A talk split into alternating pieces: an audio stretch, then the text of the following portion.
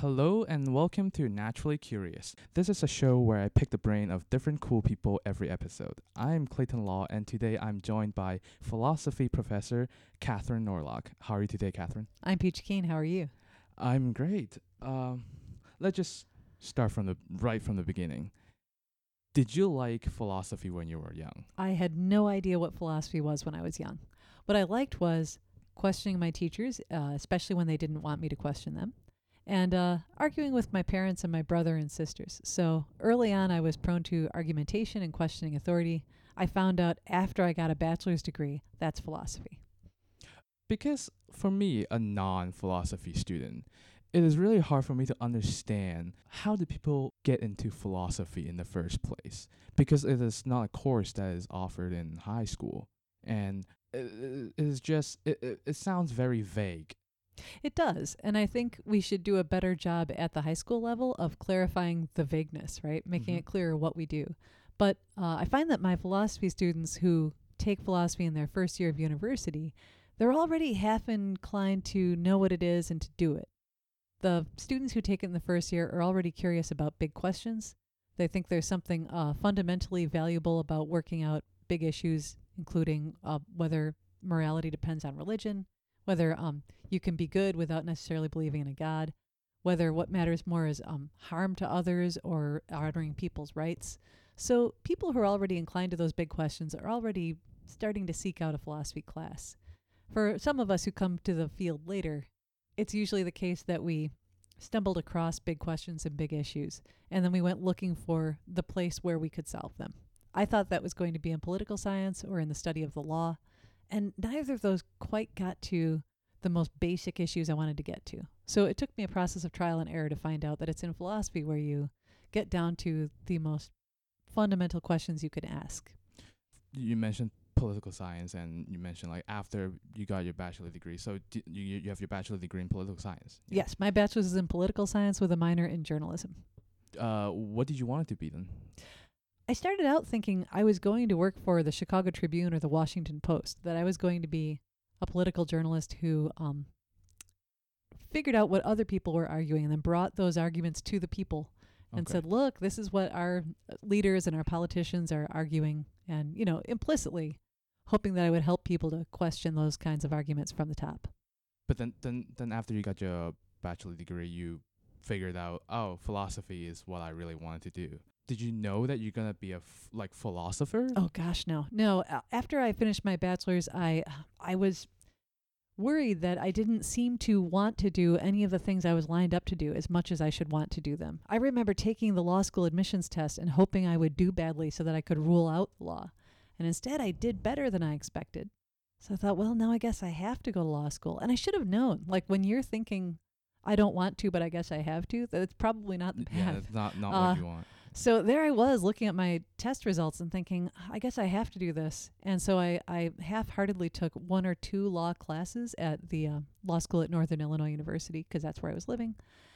And I, I knew from the first month, this is not for me. Uh, they don't encourage questioning, at least in the first year classes I was taking. They were just um, encouraging you to um, learn that side that learn the plaintiff's side and pretend that's constitutional, and now learn the defendant's side and pretend that's constitutional. And I wanted to work out like, well, what do we think is really constitutional? Like, what's good law? And when I would say that, the teacher would say, and I quote, Miss Norlock, this isn't philosophy. and I thought, what is that? I don't know, but I should be there instead. So um, I dropped my classes, but I was dying to take he, hold on to the student loan I got to take those classes. Like I really needed the money because I was I had student loan debt, I had credit card debt. So I wanted to drop these law classes but keep the student loans. And at my school, the only way they would let you retain the loan when you dropped out of the classes was you had to find another class you could add into, right, to keep that loan.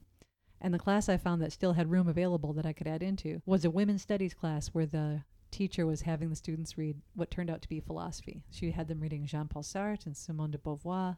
And I thought, this is what I thought I'd be doing in political science and law. So that's what really got me hooked. So about that time, you figured out that oh, I want to be a philosopher. No, about that time, I figured out, well, this is better than what I was doing. and I still don't know what to do. And the teacher of that women's studies class, when I told her, I still don't know what to do, but I, I wish I was m- like Simone de Beauvoir, the philosopher we were reading. She seems to have this clear path in front of her, like she knows exactly what to do. I wish I was like that.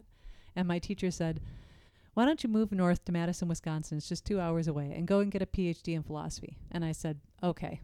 So I literally just moved to a city with one of the best programs in philosophy in the world because one teacher told me to one day. And it seemed like the best available option. And even then, when I got there, I found out I wouldn't have in state tuition. I would have to work for a year just to get residency to have the lower uh, tuition rate. So I went to work in a restaurant for a year. Conveniently met my husband. That's fantastic. uh, but even as I was doing all that, still thinking, you know, I don't have to go to graduate school in philosophy. I could still do something else. I could become an accountant. That sounds like steady work when did you have the idea of actually being a philosopher? Because, like you said about law, uh, law school, my friends who are philosophy majors take philosophy because they want to become a lawyer. They are wise to do so. We score best on the law school admissions tests. I mean, now I'm talking about philosophers. Uh, people who take philosophy classes tend to score highest on law school admissions tests when they're trying to get into law. So we, we are the best launching ground okay. for going into the law when did you know that you want to be a philosopher or even philosophy professor? Yeah. The the short answer is you know, from year to year I still wonder is this the best thing for me? But after a while you just decide, well, I'm already doing it. However, uh, I really decided that all things considered this was probably the way to go when um halfway through that year I was working in the restaurant and going for in-state tuition. I went into the philosophy department at Wisconsin, uh, talked to the chair at the time, Mike Byrd, great philosopher, and simply asked him, like, how do I get my way into this program? And he said, why don't you take the core courses in our major as a non-degree seeking student? You could just take classes, you know, without getting admitted to a degree program at the time. Mm-hmm. Take a few classes uh, in our core major, see if you like them. And uh, so the following year, I enrolled in some core classes. One of my first teachers was Claudia Card, who would end up being my advisor for years to come. And it was those particular classes at Wisconsin that really got me hooked. Like the first day of my first class, Intro to Ethics, Claudia walked in and said, We're going to read Simon Wiesenthal's The Sunflower, and we're going to talk about evil and whether or not you can forgive people who've committed war crimes. And I was hooked. I was like, Now this is getting to important stuff that I always thought we should be talking about. So, yeah, my first class in a real, you know, robust and proper degree program. It hooked me right away once I realized I finally got into the important questions in life. Before you came to Trent, you were in a state. What made you come to Trent? That's a good question. I was already I had just been tenured at my school in Maryland, so I had the the job security and I had a good school, good students. So I didn't have a lot of reasons to leave, except a friend of mine called it to my attention that Trent had this endowed chair in ethics that they were looking for tenured professors. They didn't want, you know, someone just starting out. And she recommended me to Trent. She said, "I think you should interview Kate Norlock." And I thought, well, she's she's probably wrong. But I was interested in finding out what Trent was like too. I'd never considered living in Canada before, but it seemed like an interesting idea. And what I found out about Trent really made me want to come to Trent. They seem to be, um, they seem to have more philosophy majors for reasons I didn't understand. They were expanding in ethics, and this was after the economic crash, right? So the economic crash was really peaked in 2008, 2009. Uh, I heard about this job in 2009, 2010. So, after the economic crash, when so many universities were cutting back on faculty, Trent is announcing this interest in looking for adding to their faculty and not not adding to their faculty with some, you know, obvious monetary payoff, but adding to their faculty with a professor of ethics. It's like, I don't understand what you're doing, but I think it's wonderful and I want to be a part of it. But you're strange to me, but but strange in a way that's beautiful. So whatever you're doing here, you're doing it right, and I want to be a part of it. So, oh, and then uh, they said, well, we'll fly you in for an interview. And when I got off the the shuttle bus from the airport and saw Peterborough, I thought, I want to live here. I was living in a an exurb off a highway between Washington D.C. and my university. And my husband and I were commuting in opposite directions, and the idea of living in a a real town with sidewalks and happy people. Post uh, office. Uh, yeah, and a post office, a bank I can walk to. It it was so. It was the life that I I had hoped that being a professor I would have that I didn't have in Maryland. I took one of your class, Hooray. just one class, two years ago, and uh, in that class, quite often you said that I want to play Civ 5 tonight, yeah, that, that, that kind of thing, or things like um, I remember that uh, the day of open house, you said, "Hey, I did good today. I didn't swear in front of anybody." so it's quite obvious that you like Civ 5 and you like swearing then. I like computer games and I have a tendency to swear, which I shouldn't. I don't like my tendency. You can swear on my podcast, I would just bleep it. Hell no. So why do you like Civ 5? Or is that, is that just one of your many games that you play?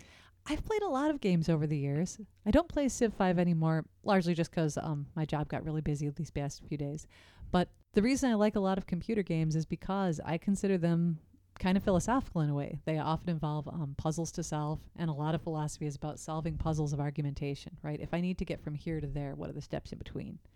Uh, it also also involves other possible worlds, other possible identities. I, Mm. I see a lot of computer games as highly philosophical. Which video game incorporate philosophy the best? That's a really good question. If I had to pick a game that was pretty philosophical, I would actually say the Elder Scrolls series was pretty philosophical. Um, the Elder Scrolls games involve playing with um, ideas of destiny, uh, moral choices that develop you into a certain kind of person. For related reasons, I'm pretty fond of the Fallout series. Uh, they're both Bethesda games, so Mhm. clearly I'm a Bethesda games fan. Maryland, woo! Bethesda's in Maryland. It's I right north of. DC. Ah, well, uh, if you have ever played the Fallout series or the Elder Scrolls series, they both toy with um, what sort of adult you are attempting to grow into, what sort of character you deliberately cultivate. And it's highly resonant with what I taught in your ethics class, which is that uh, the character you become is the result of a lot of the choices you make over time, right? And the more habituated you are to make the same sort of choices over time, the more likely you are to develop these as character traits.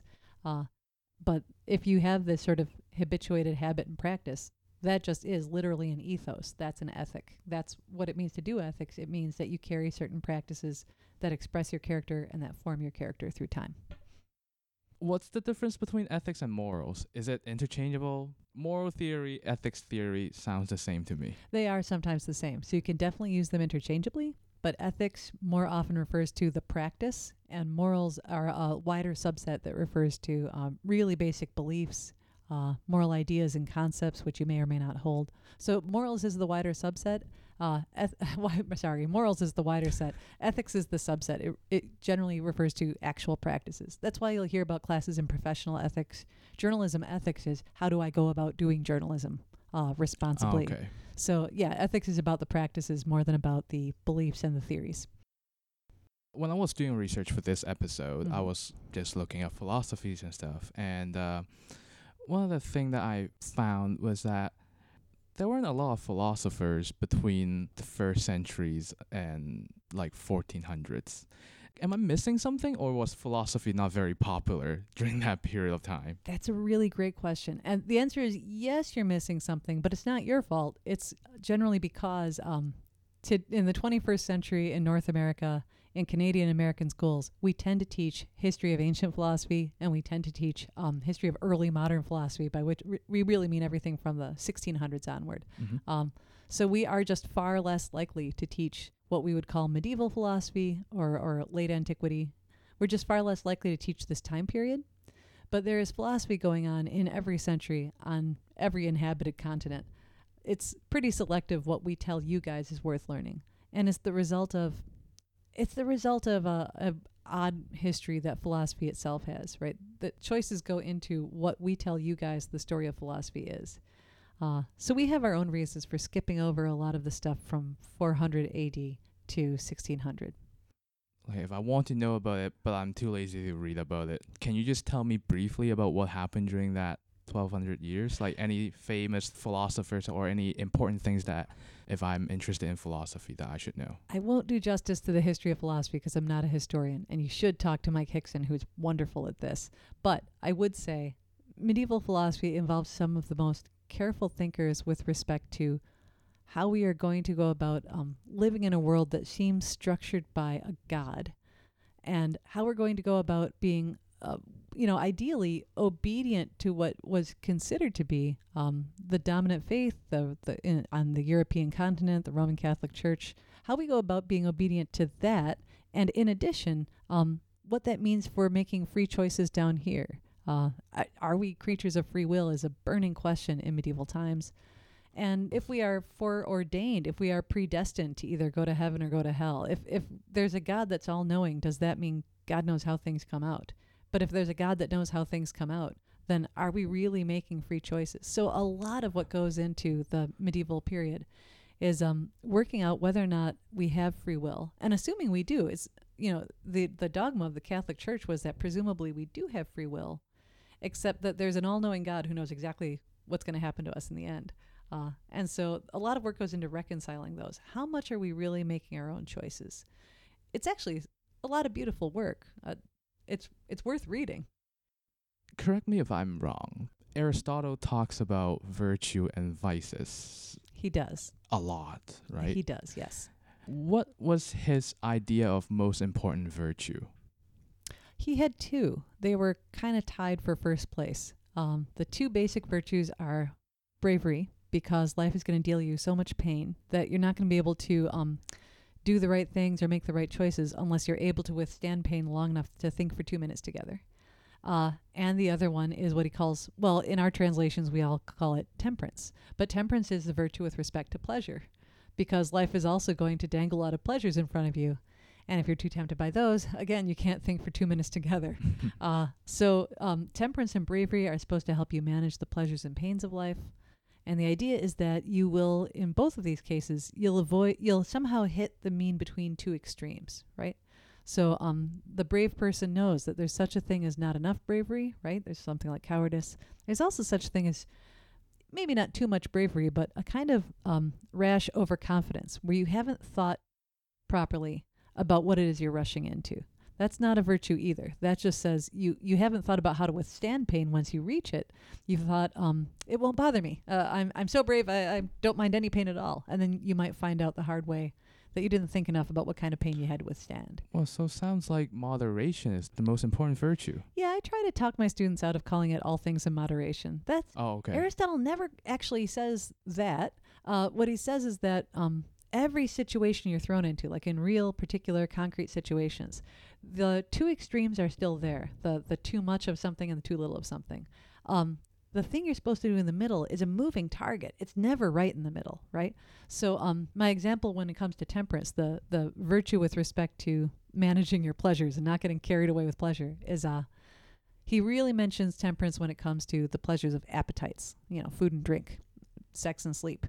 And uh, on ordinary days, you might think, well, the, the virtue of temperance with respect to food is to not have too much food and not have too little food. But Aristotle also means you carry this virtue into situations like being invited to a Canadian Thanksgiving feast. And if you go to a Canadian Thanksgiving feast where someone has gone out of their way to make 10 different dishes and three different desserts, is the right answer, oh, I'm an Aristotelian, so I'm just going to have um, the same moderate amount as always. No, right? You're still supposed to exercise the virtue. But Aristotle will say, on this occasion, the virtue is much closer to the too much than the too little. So the trick to virtue ethics is not just doing all things in moderation. The real trick to virtue ethics is asking yourself, what does this situation require? What is the right golden mean? What is the, the perfect point to hit this time? And Okay. that's why it requires a lot more thought and deliberation and just practice. Like the more the more often you practice doing these kinds of virtues, the better you'd be at thinking in particular situations. it it kind of sounds weird to practice ethics. It, I don't know what's I don't know why do I think that is. Yeah. It might be because like to get better in math, you practice examples. Yes. You just do examples over and over. Yes. It, it sounds harder to practice ethics 'cause you don't always. Uh, well, Thanksgiving feast comes once every year. This is true. You should be like- better at how you act around feasts. Uh, but it shouldn't sound that weird. I think it's if it sounds weird, it's because we're accustomed, especially in the 21st century, we we have kind of become accustomed to thinking, um, goodness or badness is just a quality that's in people. You're a good person or you're a bad person. And Aristotle would say that's not the case. You you don't manage to do good by walking around with this quality of goodness inside you. You only become a good person by doing good things. You're only going to be a brave person if you do brave acts. You're only going to be um, a temperate person who's like great at managing your pleasures and pains if you practice managing them. This is why um, this is two years ago, so you probably don't remember it. But in class, I referenced uh, the Christian Bale Batman Begins movie. Wow. when, yeah, uh, I, I do remember it. Yeah, you do remember. He's uh he's determined to put on this show that he's Bruce Wayne, Playboy millionaire. He's really just trying to like develop his private identity, right? Mhm. Uh, so he's doing really frivol- frivolous, stupid things all around town. Like, uh, he goes out with a couple of supermodels, takes takes a meeting in a, a hotel with a nice fountain. Um, and the supermodels he's with are jumping around into the fountain and they're playing around and getting him wet too. It's it's all fun and games, and he thinks I'm really doing a great job, like acting like Bruce Wayne, foolish millionaire, you know, frivolous playboy type guy. But as he's leaving the hotel with the supermodels, um, the woman he really loves comes walking into the hotel. She sees him. She looks, you know, mildly disapproving, but her mind is on more important things. But Bruce wants her to think better of him, and so he tells her, I just want you to know all this. You know, he points to the supermodels and the limousines and the liquor, and he says, This isn't me.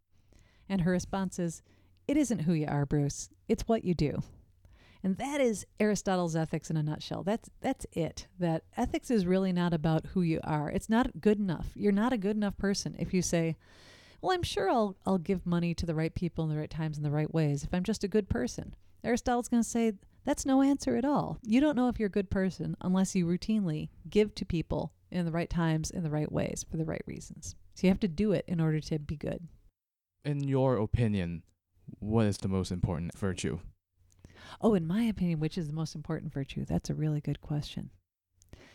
In a choice between bravery and temperance, Aristotle said um, it looks like bravery is the more important virtue because um, what we really pleasure and pain are just flip sides of the same coin. The reason that my students find it hard not to look at their cell phone is because they feel the lack of it when they don't have their hands on it, right? So Mhm. they're just when you really uh, come to rely and depend upon something, you really suffer from its absence. So it's it's managing the absence of things. Um, that's why I said pleasure and pain are flip sides of the same coin. But the older I get, the more I think I, I think Aristotle was wrong. I don't think I don't think bravery is the most important one. I don't think it's withstanding pain that's the problem. I actually think pleasure is the bigger problem for human beings.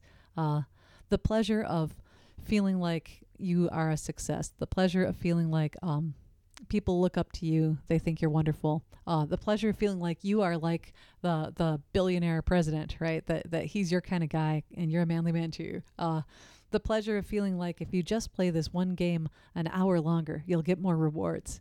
Uh, I actually think pleasure is a bigger problem than pain, and I'm maybe that's because I'm sitting in Canada in a comfortable life in the 21st century. But for people who aren't suffering from a lot of pain, I think we're actually um, those of us who are in safe, reasonably safe and stable countries have a bigger problem managing our pleasure. So pleasure will be your well, your idea of worst vice.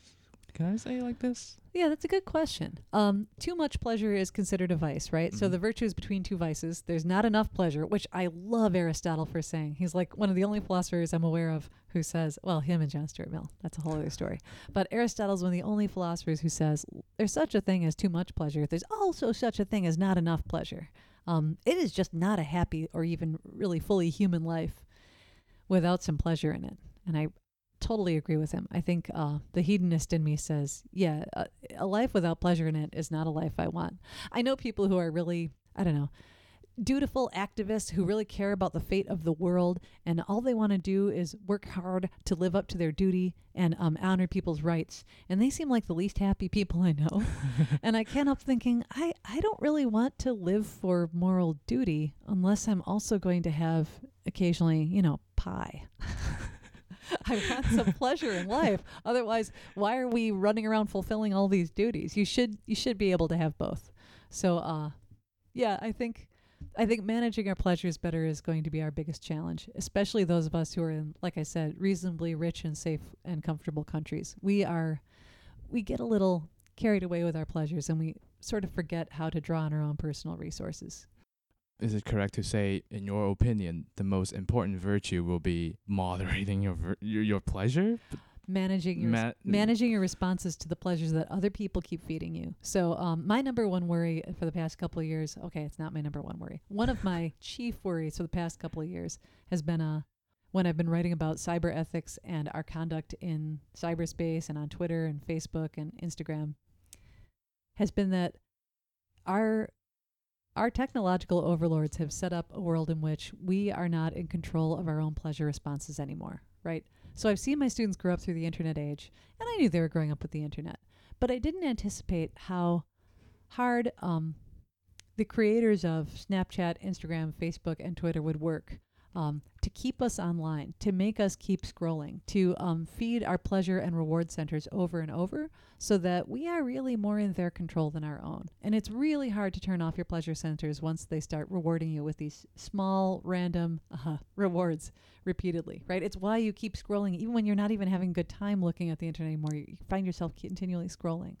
So we have to get better at taking con- taking over, retaking over, resuming control of our pleasure management instead of handing that to the creators of our social media platforms. This is actually one of the things that I've been th- thinking about recently because people have been talking about maybe having like a network for podcasting, like a big network, not just independent network, but yes. people in the podcast business they don't like it because it will change podcast into things kind of like uh, YouTube video and Netflix, where it's just like algorithm. It's like, oh, I'm gonna suggest you to listen to this podcast now, but this is not good because now you're just having noise in your ear. Yes. You you're not actually listening now. You're just having noise in your ear. Another thing that I've been thinking recently, I personally have been like, I feel like I'm losing a bit of like uh the ability of paying attention yes. Yeah, because we're all because losing I'm that ability. because I'm very proud because I'm very proud of myself of like not taking out my cell phone during class, turn Good. turn my phones to do not disturb during when I'm like doing work like that. Yes. But I feel like now when I read even things that I like reading, which is uh currently I'm taking an astronomy class because it is I'm not like a physics student, but I just want to learn a bit about uh, astronomy. Yeah. Uh, That's something I like to do, but the first five minutes is so hard to get into Yes.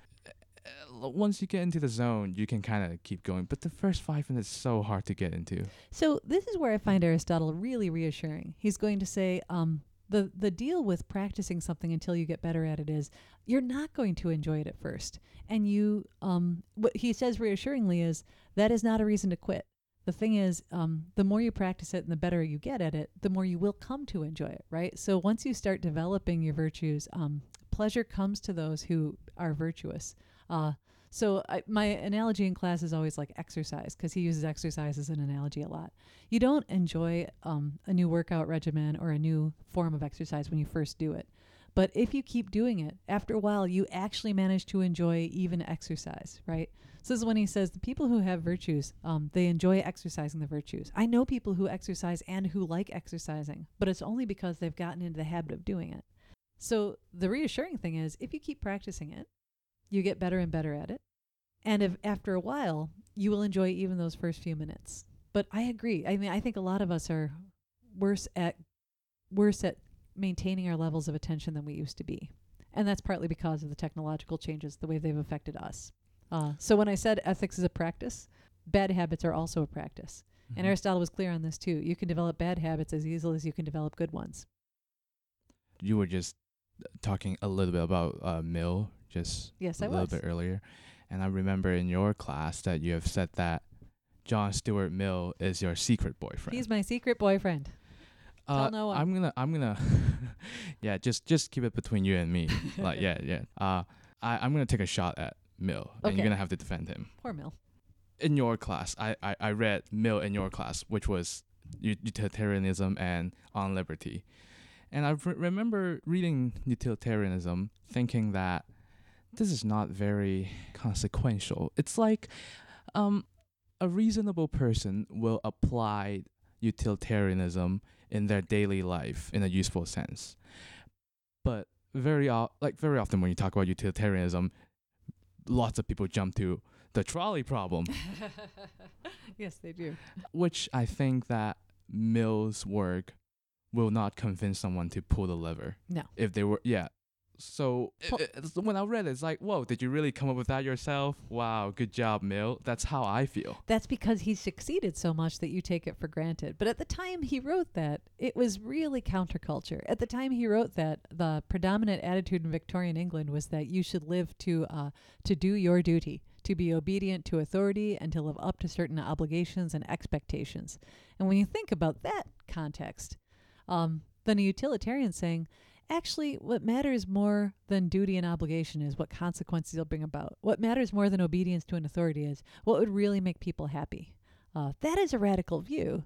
It's just you are not accustomed to being an obedient, deferential Victorian who uh, who cares about your duties under your under an authority figure. Uh, you're you were already utilitarian, so you probably didn't think it was news because you care more about happiness and good consequences than about obeying what I tell you to do.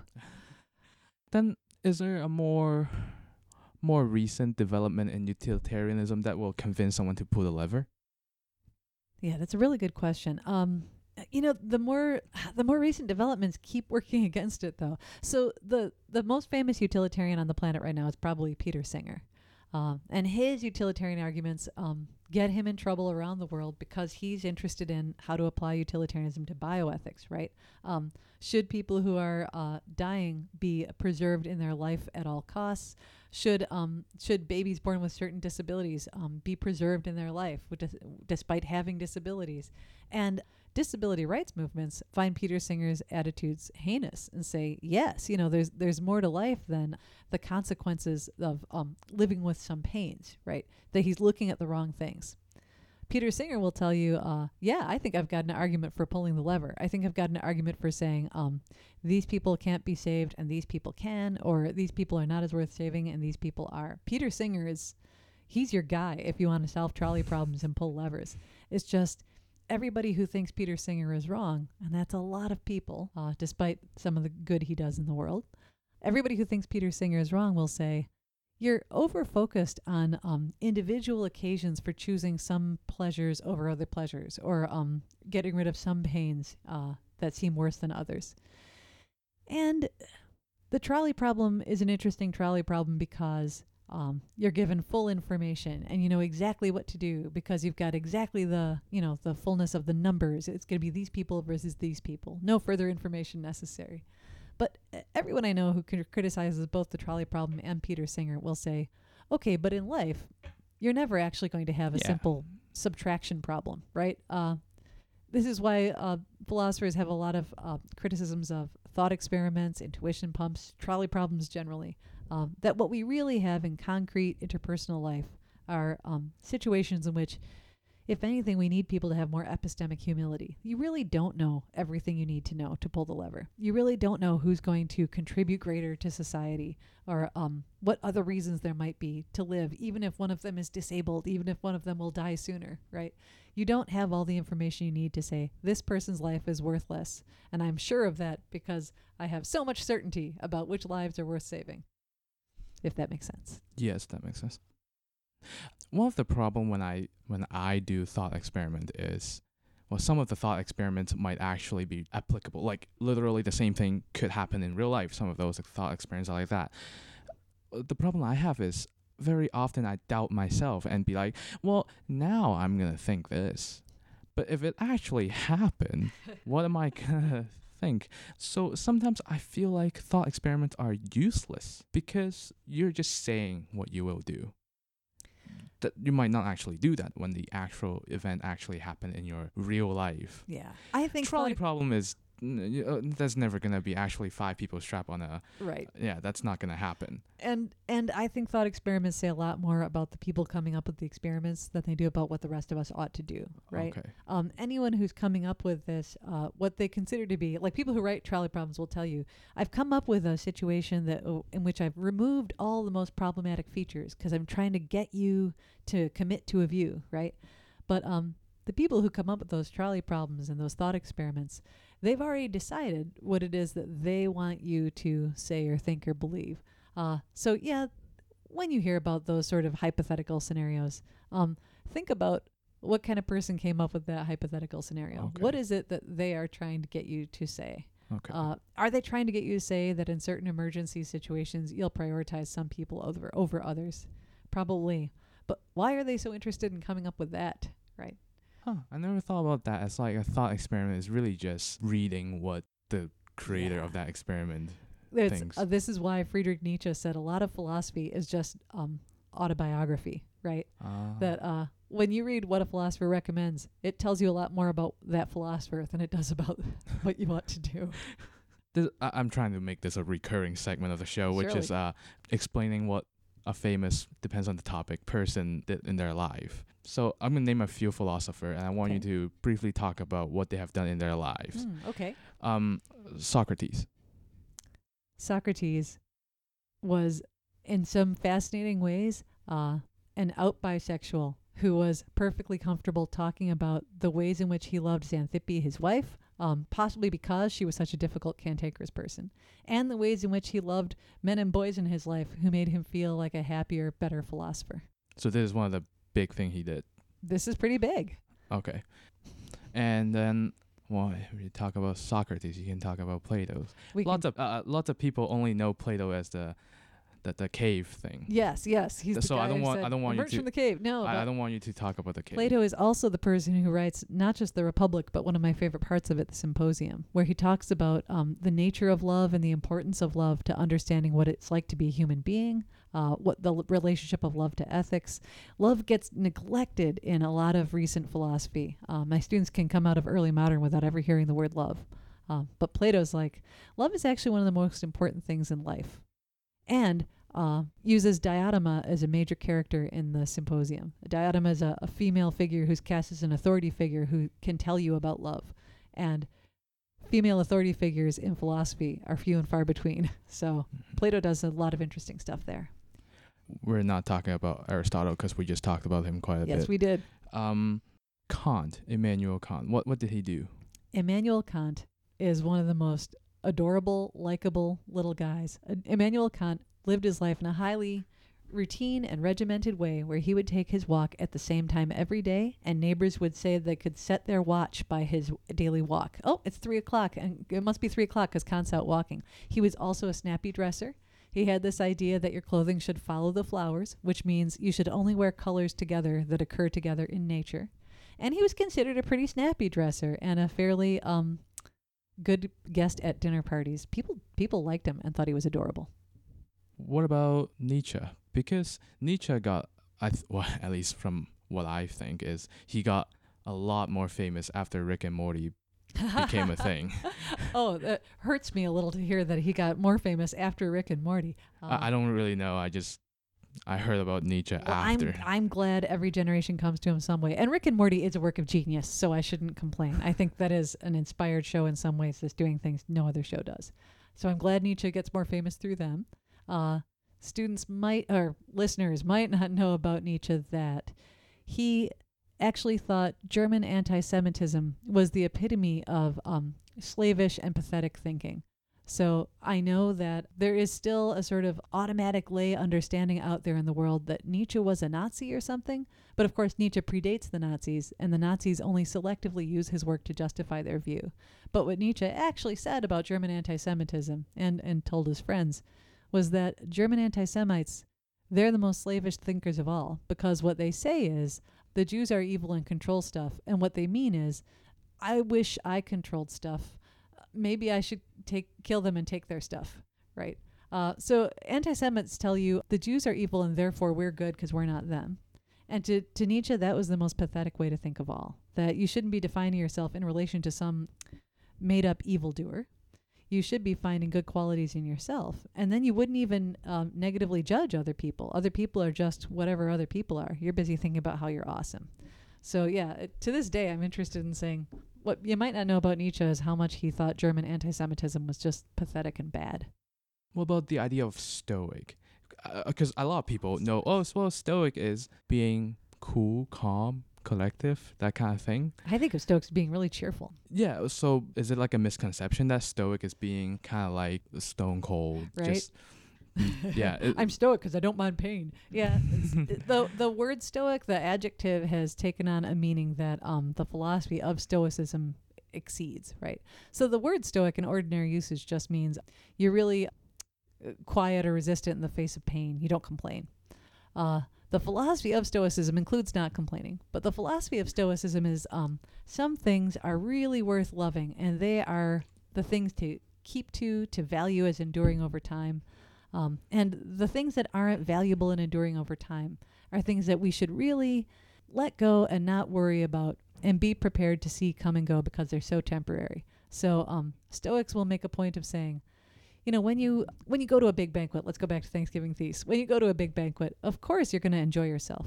But you shouldn't be living for pleasure, right? You shouldn't be reaching for the plate before it comes to you or trying to hold on to it when other people are trying to take it from you. That the pleasures of life are going to come and go. They are not the thing to live for. They are what Stoics will call externals. So we shouldn't, our happiness shouldn't depend upon externals because they are going to break. They're going to let us down. And if we want to cultivate clear thinking and a happier life and a, a truly virtuous character, then we should be focusing on what's lasting and good.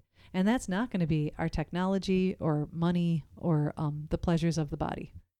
You're going to have those anyway. So a lot of people hear about Stoicism and they think, so Stoics are saying don't enjoy anything. I always tell them, no. Your, your body's going to enjoy things whether you want it to or not, right? You're going to step out and the sun will come through the clouds and you'll say, ah, sun. And a Stoic's not going to say, don't enjoy the sun. Um, a Stoic's just going to say, have some perspective on what really matters. It's one thing to involuntarily enjoy stuff. That's just natural. It's another thing to think, that's what I live for. I have to make a lot of money because I have to have a house and I have to have a car and I have to have certain clothing, uh, which is now out of fashion. I have to have new clothing, right?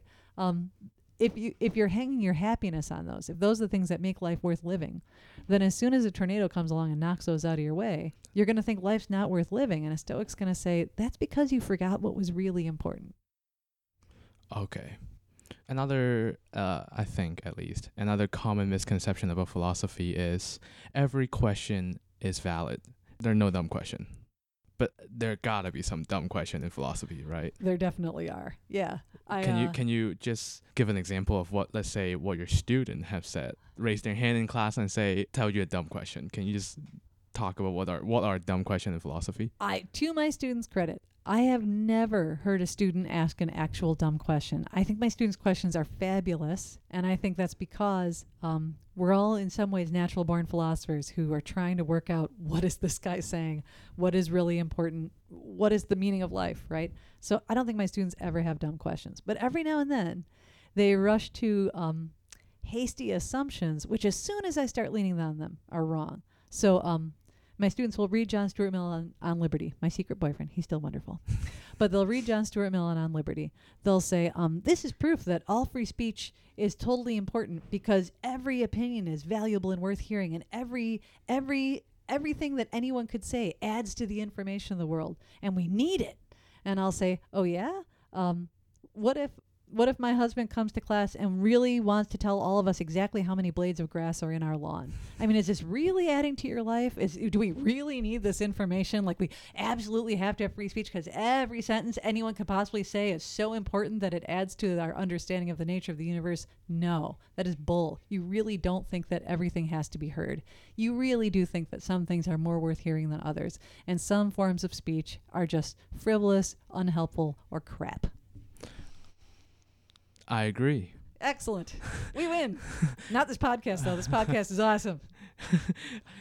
So so it's it's not really dumb questions that you heard. It's more like jump to conclusions. Jumping to And- conclusions is like uh, if if you had to come up with like what gives philosophers an allergy, like what actually makes us break out in a rash, it's jumping to conclusions. It drives us crazy. So that that would be one of the quote unquote fallacy, right? Yeah. And another fallacy that lots of people have heard of is the slippery slope fa- fallacy. Yes. But I have heard I have heard of people use slippery slope in so many different ways as like oh this is gonna this is a slippery slope thing so it's not good or this is slippery slope so your argument is not even valid Yeah, I've I've heard the slippery slope used as a reason not to have a conversation at all, right? So um, I followed with high interest the debates of the past couple years in Canada as to Quebec's new rules governing um, physician-assisted suicide. And every now and then, someone will try to shut down the conversation with, um, "If you allow one person to have physician-assisted suicide, you're going to kill everyone. It's a slippery slope." And it, it's a it's like a way to shut down a conversation at all. And at those times, I want to say, you know, the best thing about philosophy, the best thing about uh, arguing with each other, is that sometimes we have to work out the hard questions as to where to draw lines. And yanking out the slippery slope uh, fallacy, it's really not going to help us work out the hard business of moral life. So yeah, it's that slippery slope fallacy gets overused and abused. I agree.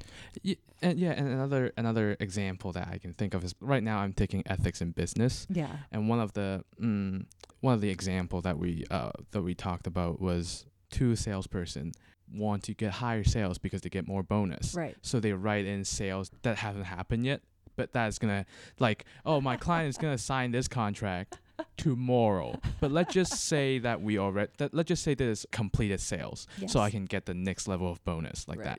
And then a month later, they say, ah. I want my bonus, so I'm gonna I'm gonna write this into current sale, My even though egoists. e- even though even though the sale hasn't the sale is not gonna happen for another week. Yes. And another month later, they say, ah, I want my s- I want my bonus. Do so you let's remember just learning about ethical egoism in my class? yeah. Yeah. It, so I, I had a number of students who started out saying, um, ethical egoism sounds really interesting. This idea that what each of us has to do is just look out for ourselves and our own interests, and we really don't have to consider others at all. All we have to do, our only duty, is to um, get as much as we can for ourselves. And then everyone I know who like practiced it for a week or tried to think about long-term consequences, all of them ended up writing on the midterm.